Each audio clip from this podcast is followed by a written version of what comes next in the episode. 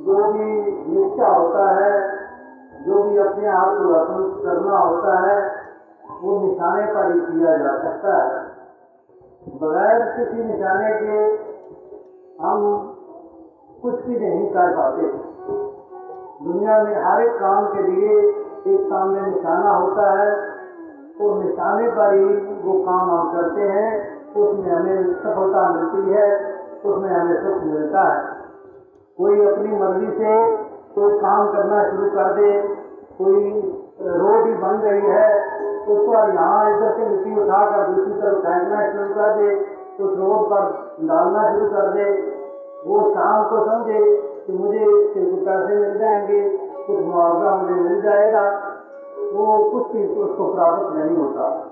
लेकिन जो ठेकेदार के पास मुलाजम होते हैं, जो ठेकेदार की शरण लेते हैं जो ठेकेदार उसको काम कराता है, वो मिट्टी का काम हो या पत्थर का काम हो, वो रोड पर वो काम करा रहा है, वो तो अवश्य उसको शाम के बाद वो दिन के जो पैसे हैं, उस मजदूर को प्राप्त होंगे। इसी तरह हम बहुत कुछ करते हैं। अपने मन से भी सच्चे होकर हम बड़ी भक्तियाँ करते हैं, बड़े दान पुण्य करते हैं, बड़ी तीर्थ यात्रा करते हैं। और भी बहुत कुछ करते हैं, लेकिन हम ये किस लिए कर रहे हैं, ये हमें कोई अनुभव नहीं। और हम कहते हैं कि हम परमात्मा के लिए ही सब कुछ कर रहे हैं।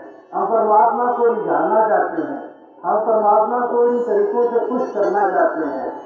लेकिन पहले परमात्मा हमें पता ही नहीं तो खुश कैसे किया जा सकता है? कैसे रिझाया जा सकता है?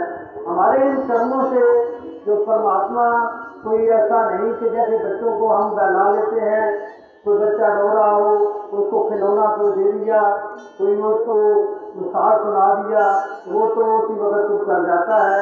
लेकिन परमात्मा जो दुनिया का रचनहार है, जो दुनिया जिसने बनाई, जो सब इस तरह का करता है तो ऐसे परमात्मा को हम बनाती तरीकों से, हम अपने जत्नों और साधों से हम कभी भी निगाह नहीं सकते केवल एक ही तरीका है कि हम ऐसे परमात्मा को जाने और जानकर इससे प्रीति पैदा हो तो तभी ये रिझाया जा सकता है।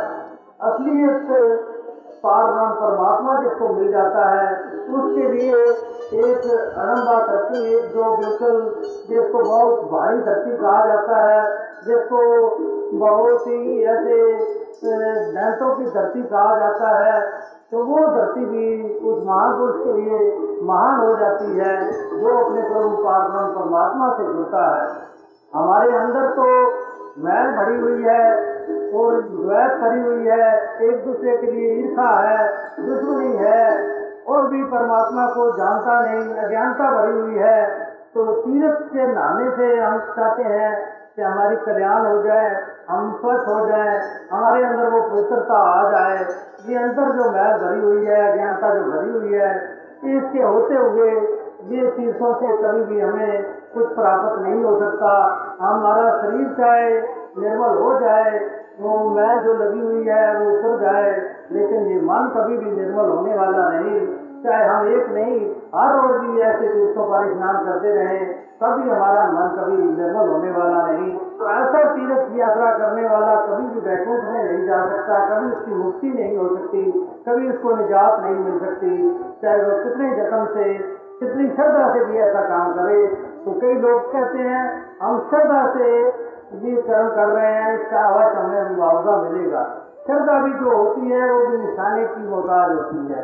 जब तक निशाना नहीं है, वो श्रद्धा कितनी भी करे, वो कोई वो श्रद्धा उसको पार नहीं कर सकती।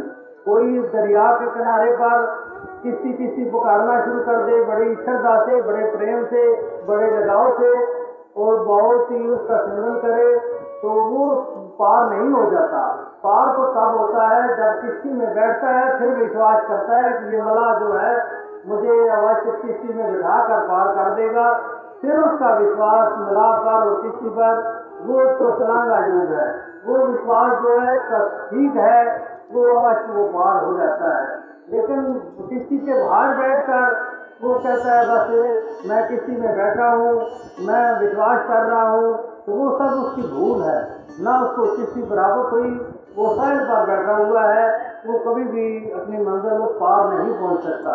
इसी तरह आज दुनिया में जो भी मिलता है, वो कहता है, कोई पूछता है, कोई कहता है कि मैं राम राम कर रहा हूँ। पूछा जाए, राम तो हाँ है, किस जगह रहता है, वो कोई अयोध्या का नाम दे देगा, कोई कोई फ़ोटो सामने लगी होगी, वो बता देगा, कोई और इसी तरह की बातें बताएगा। दूसरा मिलता है, वो कहता है, मैं तो अल्लाह का उपासक हूँ, अल्लाह का ध्यान करता हूँ। अल्लाह है कहाँ? इसका बात का कभी जवाब नहीं देते। और बात करेंगे कि हमें ये कर्म करने चाहिए, ऐसी सुनते करानी चाहिए। ये काम जो जितने हैं, ये हमारे शरीर से तलक रखने वाले हैं। हमारी आत्मा से ये कोई भी तलक रखने वाली चीज़ नहीं है। ये तो कई लोग, बनावटी लोग भी ऐसा काम करते हैं। मेरा कहने का भाव ये जो शरीर से तलक रखने वाली चीज़ें हैं, जो हम अपने कर्म कांड करते हैं, उन कर्मों कांडों से हमारे शरीर का ही तलक है। उससे हमारी आत्मा का कोई तलक नहीं होता। आत्मा का तलक तो तभी होता है जब ऐसी आत्मा का परमात्मा मिलता है तो तभी ये आत्मा सही महीनों में वो परमात्मा का सुख पा सकती है। इन कर्म कांडों से कभी भी कोई सुख प्राप्त होने वाला नहीं।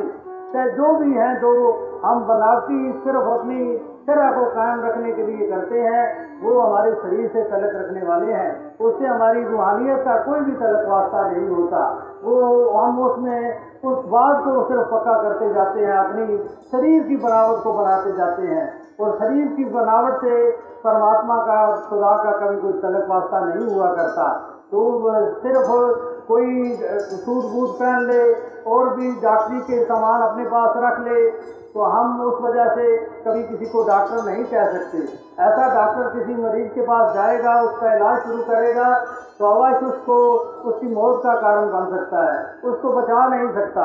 हाँ जो चाहे धोती कुर्ता में हो चाहे वो बिल्कुल सदर के कपड़ों में हो, अगर उसने डॉक्टरी पूरी की हुई है, पूरा वो इलाज जानता है, वो तो चाहे किसी तरीके से भी उसके पास पूरे वो थर्मामीटर नहीं है, उसके पास वो मशीनें ब्लड प्रेशर की नहीं है तो फिर वो नबल से या उसकी वो सिम्टम देख कर ही वो उसका इलाज कर सकता है।